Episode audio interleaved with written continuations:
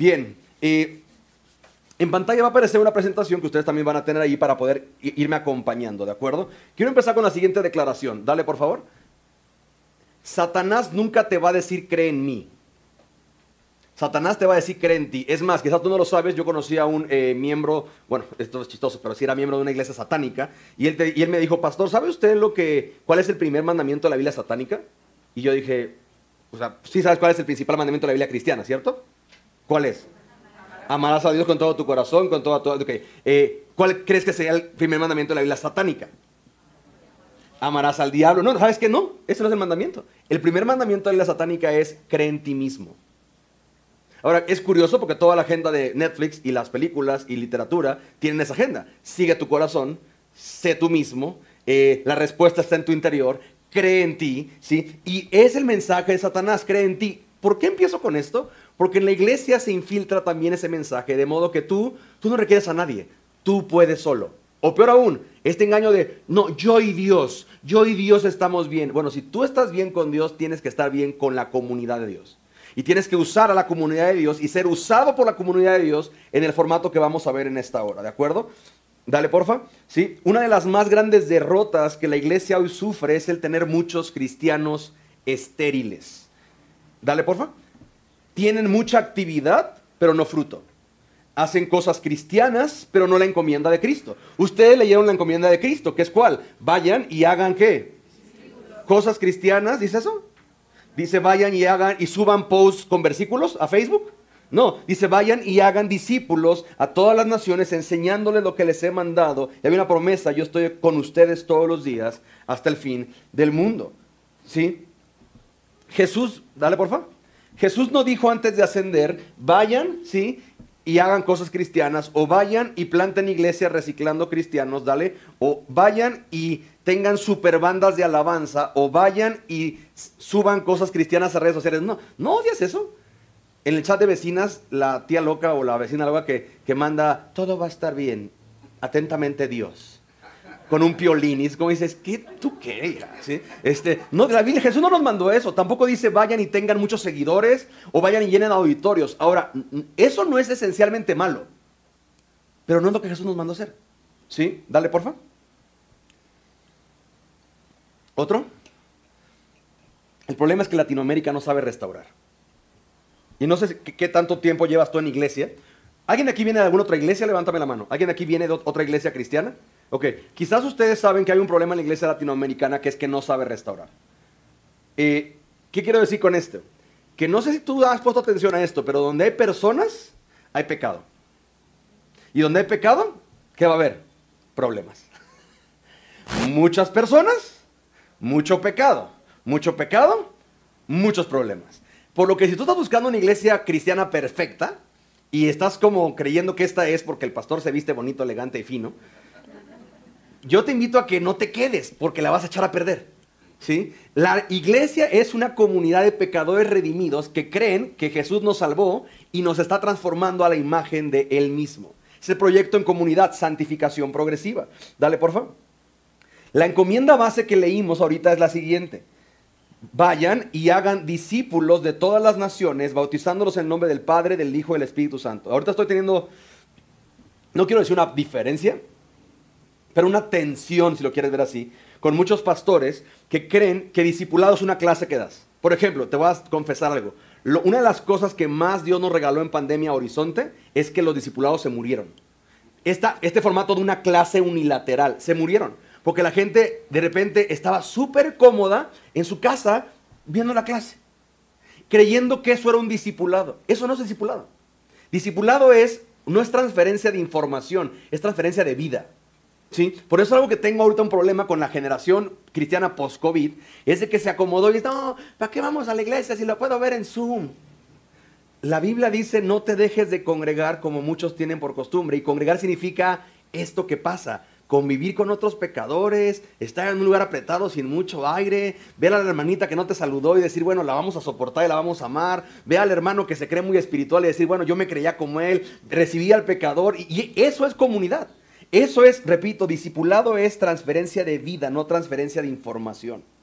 Porque lo que sigue, dale por favor, enseñándoles. Y la palabra tiene que ver con este tema de acompañar mostrando cómo. Enseñando a los nuevos discípulos a obedecer todos los mandatos que les he dado. Y tengan por seguro, dice la N T V, que yo estaré con ustedes siempre hasta el fin del mundo. Dale por favor.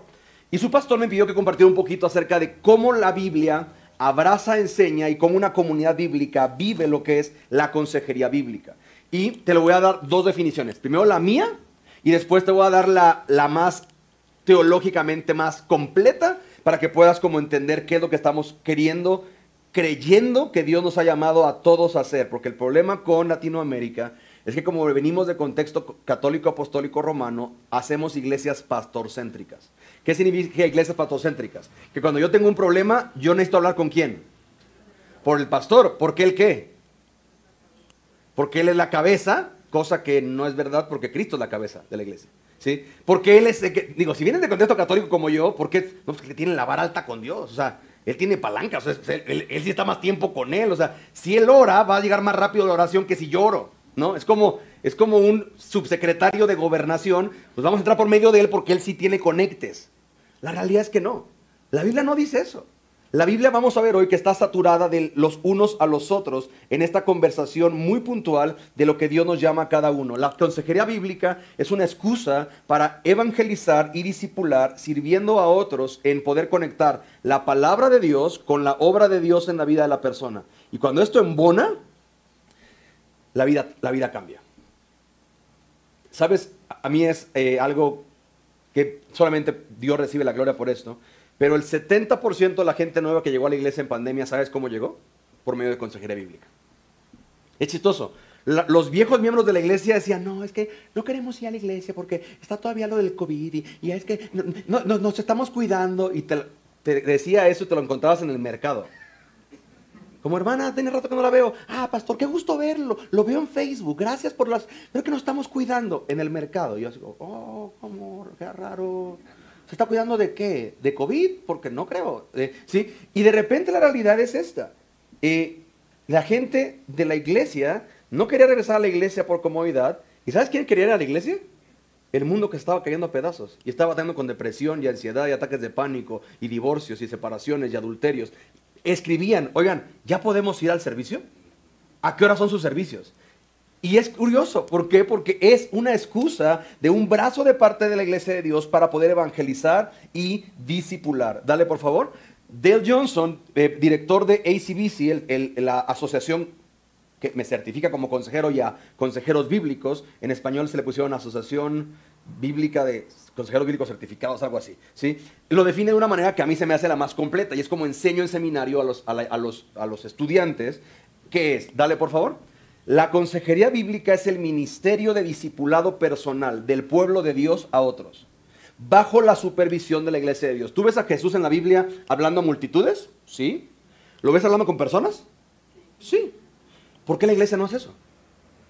¿Por qué la iglesia nada más quiere hacer como eventos o ven a la iglesia? No, la iglesia está llamada a ser Jesús, que hablaba con personas en plural y hablaba con una persona y le hacía preguntas y la conocía, interactuaba con él o con ella. ¿De acuerdo? Dale, porfa. Dice que depende de la autoridad y la suficiencia de la palabra de Dios. No es psicología, no es terapia, no es ser mejor persona, no es echarle ganas. No, no odias cuando está... ¿Alguien de aquí ha batallado con depresión alguna vez? Nada más yo. Ok, una persona honesta, dos personas... Ay, ahora resulta que más. Ok, si tú has batallado con depresión, como a mí Dios me salvó por medio de una depresión suicida hace diecinueve años, tú sabes que apesta que alguien te diga como, ah, ya, no te preocupes, échale ganas. Ah, en serio, no se me había ocurrido antes. Gracias por tu consejo. No, no, no, no llores. No, no odias cuando estás llorando y alguien te dice no llores. Es como decir una llanta ponchada, no te ponches. ¿En qué ayuda eso? ¿Sí? Pero el problema es que la iglesia no sabe interactuar con esto. O peor aún, como era mi caso en la iglesia en la que yo crecí. Tú tienes un problema, vas con tu iglesia, pides consejería y te dicen, oye, hermano, no, usted está para el perro. Este, vamos a orar por usted, haga su devocional. Escucha el sermón de hace tres domingos y ya todo va a estar bien. Señor, ayuda a la hermanita, a no andar de chismosa, sácala del hoyo en el que está Dios, en nombre de Jesús, amén. Y la despachan como si fueran doctores del Seguro Social. Si alguien aquí del Seguro Social, no, no sabemos, no sean esto, ¿sí? Pero es lo que pasa, pero es esto, es depende de la, es qué dice Dios. ¿Qué te ha dicho Dios? Una de las cosas más incómodas para la gente en Horizonte es que tú tienes problemas, eres, si eres miembro de la iglesia y tienes problemas, vas al centro de consejería o con cualquier pastor o diácono y ¿sabes cuál es la primera pregunta que te va a hacer después que le cuentas todo tu drama? ¿Y qué te dijo Dios? Porque nosotros creemos, si eres un hijo de Dios, tienes una relación con Dios, Él te habla, tienes un problema, ¿qué te ha dicho Dios de ese problema? ¿Y sabes qué pasa? Empiezan con las vocales cristianas. ¿Qué te ha dicho Dios? Ah... E, I, O, mm, pues hace sentido porque tienes problemas si no sales del hoyo, porque tú estás peleando solo. No, pero es que yo oro. A, a, apenas me llegó un hermanito como, no es que yo oro. Y, ay, ¿qué te ha dicho Dios? Me ha dicho que todo va a estar bien. ¿A dónde te dijo eso? No, cuando iba en el camino orando me lo hizo sentir. ¿Y después qué te hizo sentir? ¿Hambre? ¿Y querías un tamal? No puedes ser guiado por lo que sientes. Porque, o, o, o, la, o la peor aún, la cristiana de, no, Señor, yo no sé mucho de la Biblia, pero tú me vas a hablar en el nombre de Jesús, amén. Y usa la Biblia como si fuera una cuija, pero cristiana, ¿no? Y de repente, y, y por ejemplo, yo, yo explico esto y es un caso real y puede ser chistoso, pero es que, ah, ¿sabes qué? Mi, estoy batallando financieramente y ahorita hay un vecino que tiene sus negocios turbios, es medio malandro, pero me está diciendo que si invierto con él diez mil pesos, él me va a dar diez mil pesos en una semana, más aparte, esto parece de Dios. Y aparte todavía si eres cristiano de los mensos, dices, voy a dar el veinte por ciento de ofrenda, como si Dios requiriera tu comisión. Y como que si Dios dijera como, el veinte por ciento, no te pases, qué generoso eres. ¿Sí? Y, de, y entonces, entonces como Señor, pero el cuate es malandro y golpea a su esposa, ¿me, me debo asociar con él? Y entonces, Señor, dime qué debo hacer en el nombre de Jesús, amén. Lo que vas a hacer, hazlo pronto. ¡Oh! ¡Es de Dios! Pregunta, ¿la Biblia dice lo que vas a hacer, hazlo pronto? Sí, sí dice eso. ¿A quién se lo dice? A menos que quieras terminar colgado, mi rey. Pues creo que no es un buen consejo, ¿cierto? Pero el punto es que la gente se relaciona con Dios en esos formatos. No saben relacionarse con Dios, por eso amo lo que su pastor está haciendo, de querer enseñar cómo puedo hacer real lo que aquí dice. Eso es consejería bíblica. Porque es cristianismo real. Dale, por favor. La consejería bíblica busca servir, y ojo con esto, en la reorientación de afectos, deseos y comportamiento, los tres niveles del hombre. ¿Qué es lo que te importa? ¿Qué es lo que amas? ¿Y qué es lo que te comportas como? Por ejemplo, terapia, terapia mucha, hay mucha terapia que es conductual. Ellos están interesados en cambiar lo que tú haces. ¿Eres adicto? Ya no tomes. Dios, un día a la vez. Y entonces cambian tu comportamiento. Pero si no cambian tu deseo, tú vas a ser nada más un perro con bozal queriendo que te suelten para poder consumir otra vez. La consejería está interesada en servir en la reorientación de afectos, deseos y comportamientos desordenados hacia una antropología diseñada por Dios. ¿Quién dice Dios que somos? En un esfuerzo en Cristo, dale por favor, por restaurar la verdadera adoración a Dios y la comunión con los demás. Esto, dale por favor, se logra al hablar verdad en amor. ¿Conoces, ¿conoces hermanos que creen que tienen el don de exhortación porque son los que se la pasan regañando a todo el mundo? ¿Sabes qué? El que tú te la pases regañando a todo el mundo no te hace el don de exhortador, te hace un don de tío loco, gente incómoda que nadie quiere estar contigo. Y por eso como, ah, ¿por qué nadie me quiere? ¿Y por qué nadie me busca? Hay un pastor muy amigo hoy que era esto. Él creció en una iglesia fundamental y se hizo un fariseo. De esos fariseos, ya sabes, que no van al cine, no hacen nada. Eh, ya sabes, mujeres vestidas de una manera a fuerzas, hombres de una manera a fuerzas. Y de repente el cuate se empezó, y yo le, me contó, no, yo era un fariseo, yo juzgaba a todos, eran bien pecadores. Y, y yo le dije, oye, ¿y qué pasó? O sea, ¿qué te hizo Dios para cambiarte? Porque ahorita es cuate divertido y hasta cuenta chistes bien chistosos, y, y, y me dice, pues me empecé a quedar solo. Y, se, y de repente se me hizo raro. Si represento a un Dios que es amor y que convivía con gente y los niños lo buscaban y Él es mi rey y a mí nadie me busca y todos me repelen y todos me dan la vuelta, pues se me hace que el Jesús a que sigo, pues no es el Jesús de la Biblia. Y tuve que considerar, pues en una de esas mi cristianismo está todo mal. Porque en vez de antojarles a la gente de mi Dios, perdón, en vez de antojarles a la gente de mi Dios, les repelo de mi Dios. ¿Sí? Dale, porfa. Y llamar a pecadores Ah, no, regresa una, por favor. Perdóname, no, no la terminé de leer. Dice, hablar la verdad en amor y aplicar la escritura a la necesidad del momento en consolar al que está sufriendo. Por ejemplo, cada noviembre nosotros tenemos una conferencia de consejería donde entrenamos cerca de doscientas ochenta iglesias, ¿sí? Eh, muchos de ustedes han formado parte de los entrenamientos y, y algo que este año le pedí a Lance Quinn, rector de Expositors, que es el, el Masters pero de Florida, que enseñara es duelo. Eh, la temporada de COVID muchos de ustedes perdieron gente amada y la iglesia no sabe restaurar, no sabe consolar. La única que saca es, ah, mira, primera de Tesalonicenses cuatro, eh, no te entristezcas como el mundo que no tiene esperanza, porque Dios viene y los que durmieron en Cristo. Y la gente es como de, está padre, pero le extraño. Está padre, pero ¿qué más? ¿Sí? Es esto, a la necesidad del momento en consolar al que está sufriendo. Dale, por favor. Y llamar a los pecadores al arrepentimiento, trabajando así para que maduren mientras pertenecen a Jesucristo. Sí. Ahora está muy larga, por eso la, primero la chiquita y después esta para, para nada más como ir profundizando en esto. Pero no es otra cosa más que cumplimiento, dale porfa, de Romanos, lo que ya leíste. Te lo voy a leer en la Reina Valera. Eh, eh, no, este es Gálatas seis. Eh, dale por favor. No, espérame, ahí estás, amados. Esto muchos lo saben en, la, en Reina Valera, pero en la, creo que esta es N T V. Amados hermanos, si otro creyente está dominado por algún pecado, ustedes que son espirituales, ¿deberían qué? A volver a camino recto, ¿con cómo? Dale, por favor. Y tengan mucho cuidado de no caer ustedes en la misma tentación. Ayúdense a llevar los unos las cargas de los otros y obedezcan de esa manera la ley de Cristo. ¿Sí? ¿Desmenuzamos esto? Dale, por favor. Empieza diciendo, amados hermanos, es el indicativo. La razón por la que podrás hacer lo siguiente es que eres un hijo amado de Dios y perteneces a su familia. ¿Sí? Por eso... nosotros tenemos grupos de comunidad donde la gente cada semana, aparte de doctrina, que la tienen los servicios y en la iglesia, ahí es donde va, hace comunidad, rinde cuentas, oran unos por otros, llevan las cargas los unos de los otros. Y hay un hermano, maduro él, que él tenía problema con eso. Él decía, pero ¿por qué tengo que ir a hablar de mis batallas con alguien, con, con personas del grupo? Yo así de, mira, acompáñame a Gálatas seis. Y le llevé este texto. La Biblia dice que si eres un amado hijo de Dios, llevas las cargas de otros y otros llevan la tuya. Es lo que dice la Biblia. Así que a menos que tú no creas la Biblia, entiendo tu resistencia. Pero si tú crees que la Biblia es inspirada por Dios y que Gálatas es inspirada por Dios, la Biblia dice que tú eres un hijo de Dios si eres miembro de una iglesia en la que alguien carga tus cargas y tú cargas las de alguien. Pregunta, ¿las de quién estás cargando y quién carga las tuyas? No, pero es que eso no estoy, yo no estoy de acuerdo porque... mira, tú puedes no estar de acuerdo conmigo, peléate con el texto. Ahí dice... ¿de acuerdo? Dale, por favor. Si otro creyente es dominado por algún pecado, me gusta esto, porque esto va. La, la Reina Valera dice, si alguien es sorprendido en alguna falta. ¿Sabes qué me gusta de esto? Que la Biblia sí habla que en la iglesia va a haber pecado. La Biblia sí habla que en la iglesia personas van a equivocarse, porque pecadores pecan.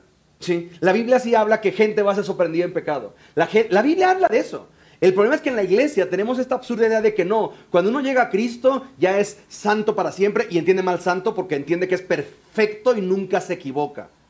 ¿Sabes una cosa? Santo significa apartado para Dios. Su pastor va a estar en nuestra conferencia de hombres en un mes hablando de lo que significa hombres santos para Dios. Eres apartado para un propósito glorioso. ¿Sí?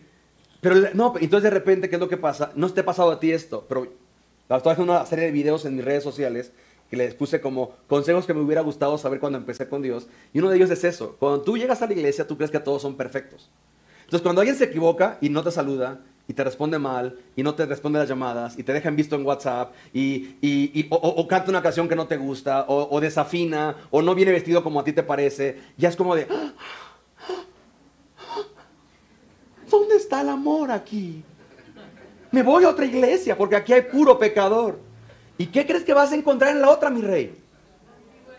Igual, dicen. Es, es lo que la gente que viene a otra iglesia ya llegó a esta, ¿verdad? ¿Sí?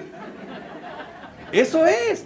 Porque el elemento, la, y la Biblia nos invita a eso. Cuando un creyente se ha dominado por un pecado, dale, ustedes que son espirituales, apela a una directriz. Si tú eres un miembro de iglesia espiritual, algo que debe caracterizar a la iglesia, dale por favor, deben crucificarlo. ¿Dice eso? Deben apestarlo y aplicarle la leprosa. ¿Dice eso? ¿Sí sabes cuál es la leprosa, va? Lo sacas de Facebook, lo dejas de seguir, lo sacas de los grupos, armas otros grupos sin ella. Oye, hermana, ¿por qué ya, por qué ya no publica nada? Ah, que estamos en otro grupo al cual no te invitamos. En la, en la Biblia tú dejabas al leproso fuera de la ciudad, junto con los perros y la basura. Y así hay iglesias, que cuando alguien falla, uh, no, ya no, ya no le hablen al hermano porque está, es un leproso. Si alguien es sorprendido de alguna falla, usted, véanlo gacho y bloqueenlo de redes sociales. No, dale por favor, chismen acerca de él. No, no, no te encanta, esto? Hay una amiga que tenemos, mi esposa y yo, que dice, ahí te va un chisme para orar. Le dije, es la manera más diabólica que he escuchado de decir un chisme. Te voy a soltar un chisme, pero no es, no es para chismear, es para orar. ¿Sí? O luego la, las reuniones de oración se vuelven la primera fuente de chismes de la iglesia. Señor, y te pedimos por la mano a Lupita, que anda de facilota con, la, con los hermanos de la iglesia, Señor. Repréndela, Señor. Y, y, y la hermana que es nueva, así como de, ¿y quién es Lupita?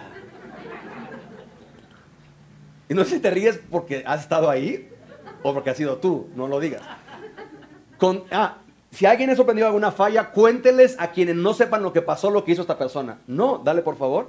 Dice la Biblia que deberíamos ayudarlo a volver al camino recto. ¿Cómo? Hay, una, hay un tono puntual. Ternura y humildad teniendo... ¿Humildad por qué? Porque yo puedo ser el siguiente. Como pastor restauro pastores, líderes de iglesia, misioneros. ¿Y sabes cómo lo hago? No es un tema de, ¿cómo es posible que hayas hecho eso? Es un tema de, ¿sabes qué? El siguiente puedo ser yo.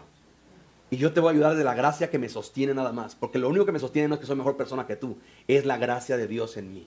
¿Sí? Entonces, es lo que tenemos que hacer. Ahora, esto es un llamado a los pastores. Gálatas dice, ustedes pastores, si alguien es cachado en alguna falla, ustedes restáurenlo. Dice, amados hermanos. Pregunta, mi querido hermano o hermana, ¿cuánto tiempo llevas de cristiano?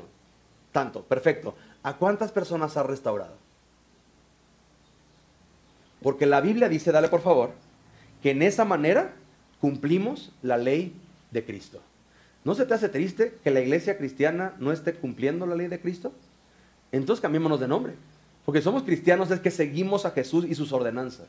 Jesús dice claramente aquí, inspirado por el Espíritu Pablo, ¿quieres cumplir la ley de Cristo? Restaura a otro.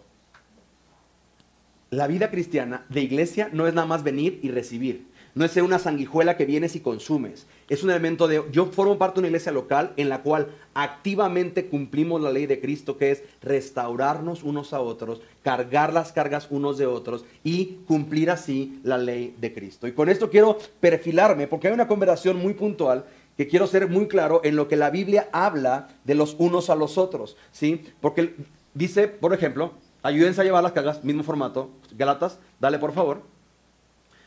Ya te puse, no es demasiado triste y vergonzoso que cristianos no, no se ocupen en cumplir la ley de Cristo. Hay, hay gente lastimada, hay gente que está dominada por el pecado. ¿Y sabes cuál es el problema con gente dominada por el pecado en iglesias que no cumplen la ley de Cristo? Que nunca lo confiesan. Y como nunca lo confiesan, porque si lo confiesan los van a crucificar, ¿sabes qué es lo que pasa? Proverbios veintiocho trece dice esto, el que encubre su pecado no prosperará, pero que lo confiese y se aparta alcanzará misericordia. Si tú no confías tu pecado, mi, no, mi hermano, no te extrañe que finaste en atoradas, tu matrimonio está atorado, tu vida espiritual, tu gozo, tu descanso, porque Dios promete, no vas a prosperar, no vas a avanzar. Pero si lo confiesas y te apartas, hallarás misericordia. Necesitamos ser una cultura de iglesia que la gente pueda, cuando cae, venir y en un entorno de gracia decir, ¿sabes qué? Podrían orar por mí, estoy batallando con esto, estoy perdiendo con esto. Y yo entiendo que la labor de la iglesia es ayudarme a volver al camino. No, no aventarme más lejos del camino. ¿Amén? Ok, dale porfa. Muchos no lo hacen, repito, por pereza. Muchos no lo hacen por, por negligencia. Pero otros no lo hacen porque nadie les ha enseñado cómo ser y hacer discípulos. Cómo caminar con alguien siendo la oración contestada de esa persona en cumplir lo que la Biblia está llena de los unos a los otros. Y para mí es algo que me ha regalado Consejera Bíblica. El entender, hay gente en la iglesia y en el mundo que está diciendo, Dios... mándame a alguien que me ayude, Señor. Mándame, pon en mi camino a alguien que sepa de ti, que me pueda explicar cómo se hace esto. Y que Dios te pueda usar a ti para ser esa persona. Que la gente está clamando a un Dios a quien no conoce por ti y tú sin saberlo. Y que no te acomodes a decir, ah, yo ya llegué, yo ya llegué a la iglesia, yo soy salvo por la sangre de Cristo. O sea, es una iglesia muy segura porque su púlpito es muy seguro, predica la palabra y el evangelio. No te vuelvas este cristiano naco que dice, yo ya llegué, mi pastor es Josué, formado en máster, es como el MacArthurcito mexicano acá del sur. Yo voy a, a soy expuesto a la do, buena doctrina, yo ya llegué, yo en mi casa somos salvos, unos tres por mí, por toda mi familia, los demás que se ponen al infierno, no tengo un problema. No seas eso. Dios nos llama a hacer esto, a menos que tú tengas otra Biblia. ¿Sí? Dale, porfa. Y te, te voy a listar algunos por cuestiones del tiempo, no, no, no vamos a profundizar, pero quiero que hagas, eh, no sé tú en qué, qué generación eres, yo soy, yo soy generación, generación Timbiriche, ¿sí? Quizás tú eres generación R B D o, o los Bee Gees o José Alfredo Jiménez, no lo sé, ¿sí? Pero yo soy generación Timbiriche y en mi generación había una revista que se llamaba la revista Eres. ¿Se acuerdan? Como que gente como, ¿sabe? Nunca habían tenido un predicador así naco como yo. Sopórtenme un ratito, ¿de acuerdo? Y había una revista Eres que tenía test. Y había test, como decía, ocho cosas para saber si no sé qué, no sé qué. Yo amaba eso. Es más, yo estudié recursos humanos. Mi, mi, mi carrera universitaria es administración con especialidad en recursos humanos. Después ya Dios me llama al ministerio pastoral. Sí. Pero este es un pequeño test para ti. ¿Cómo estás en tu vida cristiana? Bien, amén, pastor. Bueno, no, no, no. No te dije, respóndeme. Ahí te va el test. ¿De acuerdo? Te lo voy a poner así y tú nada más di como, ok, del uno al cinco, ¿cómo estoy en eso? uno, pa'l perro, muertote, soy un incrédulo. cinco, no manches, estoy increíble, Dios ha sido bueno, estoy ocupándome en eso. Y vamos a ver, porque la idea es esta. Tú no puedes crecer en algo que no puedes medir. Es en, ¿alguna vez has hecho dieta? Nadie hace una dieta como de, siento que bajé. No, tú puedes sentir misa. Si la báscula dice que no has bajado, no has bajado. ¿De acuerdo? Entonces, esta es como una báscula para ver bíblicamente cómo estás en tu vida cristiana, en el ejercicio de tu vida cristiana, derivado a que Cristo vive en ti. ¿Dale? Número uno, ámense los unos a los otros. Dice así que ahora les doy un nuevo mandamiento, ámense los unos a los otros, tal como yo los he amado a ustedes. Deben amarse unos a otros. Dale, por favor. Nos pertenecemos unos a otros. Así que ahora les doy un nuevo mandamiento, ámense, eh, Perdóname, nosotros somos la, de, las diversas partes de un solo cuerpo y nos pertenecemos unos a otros. Por eso, repito, la humildad de Josué en buscarme y en poder eh, preguntar. Y en, yo, yo honro eso, porque, porque la realidad es esta. Yo necesito otros pastores. Yo necesito otros hombres en mi vida. Yo requiero hacer comunidad de fe. Soy, un, soy una oveja. Antes de ser pastor, soy oveja. Y la Biblia dice que esto no es exclusivo para los miembros de iglesia, es para todo creyente. Nos pertenecemos unos a otros. Por eso cuando a alguien le pasa algo malo, nos dolemos. Cuando a alguien le pasa algo bueno, nos gozamos, porque somos parte los unos de los otros. No somos islas. COVID lo que generó este tema más de isla. No, yo y mi familia, yo y Dios estamos bien, yo y mi familia. No, no, no, espérate. Yo no sé si tu, si tu alma sigue con COVID, que no tienes este, ya res, esta respiración de practicar esto, pero si es así, estás pecando contra Dios. ¿Dale? Amarse y honrarse mutuamente. Ámense unos a otros con afecto genuino y deleítense en honrarse mutuamente. Te lo voy a decir como hijo de casa cristiana, si esta cosa existiera. ¿Sabes cuál fue una de las más grandes vergüenzas de mi familia? Que cuando salíamos de la iglesia, mi papá se dedicaba a destrozar todo lo que había pasado en el servicio. La prédica, el pastor, lo que había dicho, la alabanza. Y yo crecí con eso. Y para mí yo crecí con un ruido de, oye, ¿no es tu pastor? Oye, ¿no es tu autoridad puesta por Dios? Oye, y, y, y ojo, que te voy a explicar lo que pasa. Si está tan mal esto, ¿para qué venimos? ¿Sabes qué pasó a los dieciocho años? Tú y tu iglesia, lléguenle.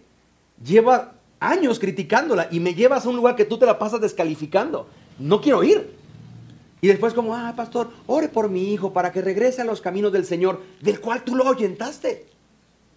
En vez de honrarse mutuamente y con afecto genuino, nos hacemos hipócritas, críticos a las espaldas de otros. Dale, porfa. Procurar la armonía los unos con los otros. Romanos catorce, diecinueve. Por tanto, procuremos que haya armonía en la iglesia y tratemos de construirnos, de edificarnos unos a otros. ¿A quién has edificado esta semana? ¿En, en armonía con quién estás? No, es fácil estar en armonía con los que te caen bien, pero es, habla de la iglesia. Dale, porfa. Animarnos. Entonces, por la voluntad de Dios, podré ir a verlos con un corazón alegre y nos alentaremos. Esto, Pablo me vuela la cabeza, es Romanos quince. Pablo está diciendo esto, yo quiero ir a verles para que ustedes me animen a mí y yo animarlos a ustedes. Pablo. Así que a menos que seas más espiritual que Pablo, requieres que alguien te anime. Pablo lo buscaba. y quería ir a ver a la iglesia para animarse mutuamente. Dale, por favor. Preocuparse unos por otros. Esto hace que haya armonía entre los miembros a fin de que los miembros se preocupen los unos por los otros. ¿Por quién más te preocupas de tu iglesia? O nada más es un no, yo, yo, yo y mi amiga estamos bien y mi comadre. No. Siguiente, sírvanse. Por, pues ustedes, mis hermanos, han sido llamados a vivir en libertad, pero no usen esa libertad para satisfacer los deseos de la naturaleza pecaminosa. Al contrario, usen la libertad para servirse los unos a los otros, porque el pastor les dice. ¿Dice eso? ¿Por qué, por qué motivo? Por amor. Sean amables los unos con los otros y perdónense unos a otros. Dale, por favor. Por el contrario, sean amables unos con otros, sean de buen corazón y perdónense unos a otros, tal como Dios los ha perdonado a ustedes por medio de Cristo. ¿Sabes qué va a pasar en la iglesia? Alguien va a pecar contra ti. ¿Amén? Vas a mandarle un WhatsApp al pastor y te va a dejar en visto como exnovia tóxica. Ajá. Porque tiene esposa y tiene hijos. Y si, y si, y si ha hecho caso a lo que le he dicho, tiene que honrar eso. ¿Sí? Y eso, su, su primer ministerio es eso.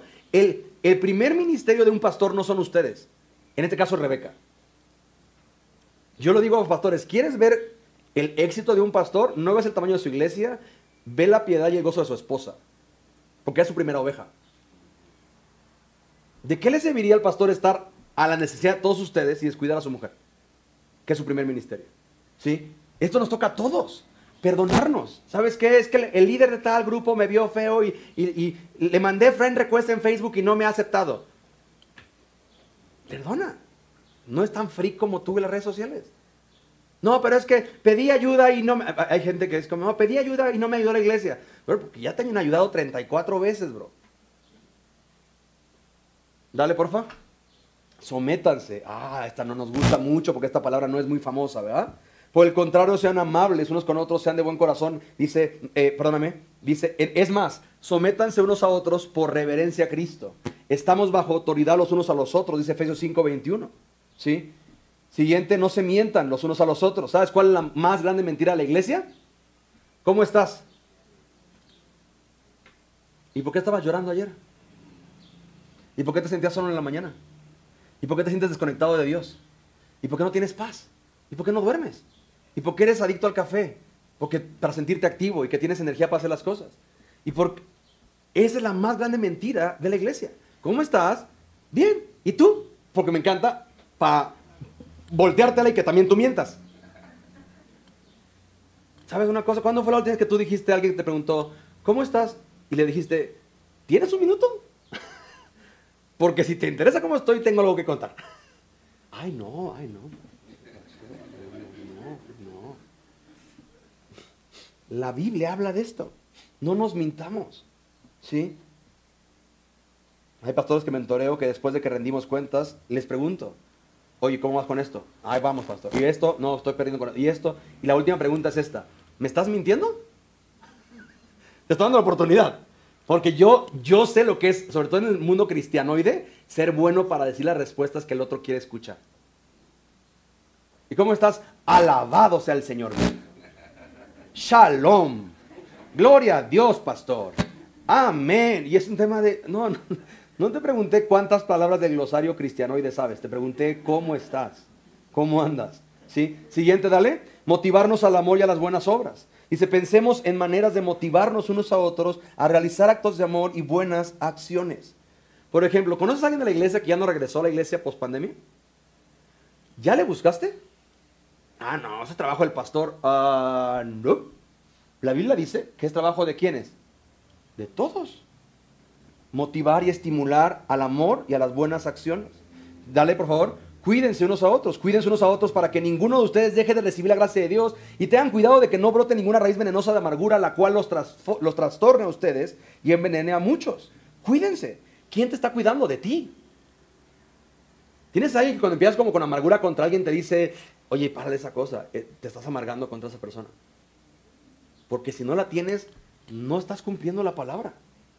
Dale, no se quejen unos de otros. No, ya con este ya te perdí, ¿eh? Hermanos, no se quejen unos de otros o serán juzgados, pues miren, el juez hasta la puerta, Santiago cinco nueve. No, pero es que es, es una queja constructiva.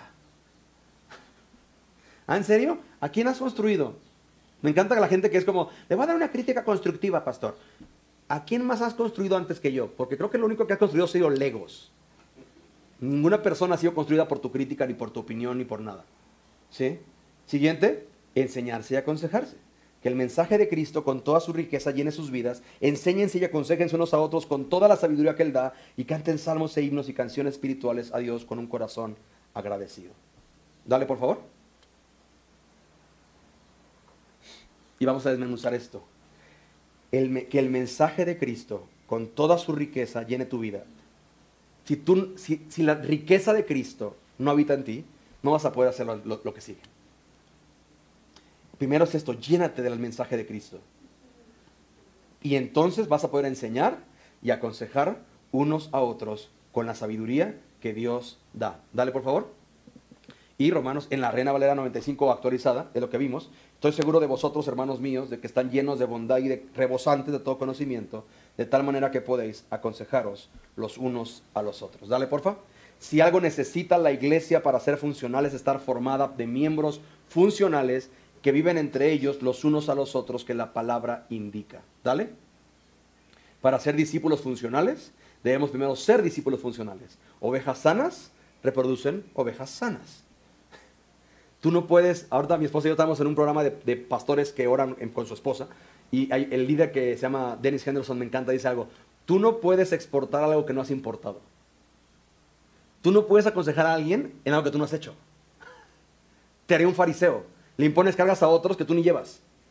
Déjate tú, o sea, tú disponte, cuando tú batalles, ven a la luz, pide ayuda, sé ministrado, para que tú puedas desde ahí poder decir, ah, así se ve una iglesia que hace la ley de Cristo. Ok, yo quiero formar parte de esto. Y dale, por lo que arrepintémonos y capacitémonos. La, la, la iglesia en la que yo crecí tenía esta frase que se me hacía muy chistosa, ¿no? Dios no llama al capacitado, capacita al llamado. Pues sí, pero si Dios te llamó, pues capacítate. ¿Sí? No, es que yo no sé. Pues, ¿qué sabes? ¿Sabes orar? Pues sí. ¿Sabes leer tu Biblia? Pues sí. Pues hay gente que no sabe ni eso. ¿Por qué no te dispones si es como, oiga, pastor, si alguien no vuelve a la iglesia, yo sé orar y sé leer la Biblia, ¿puedo ayudar en algo?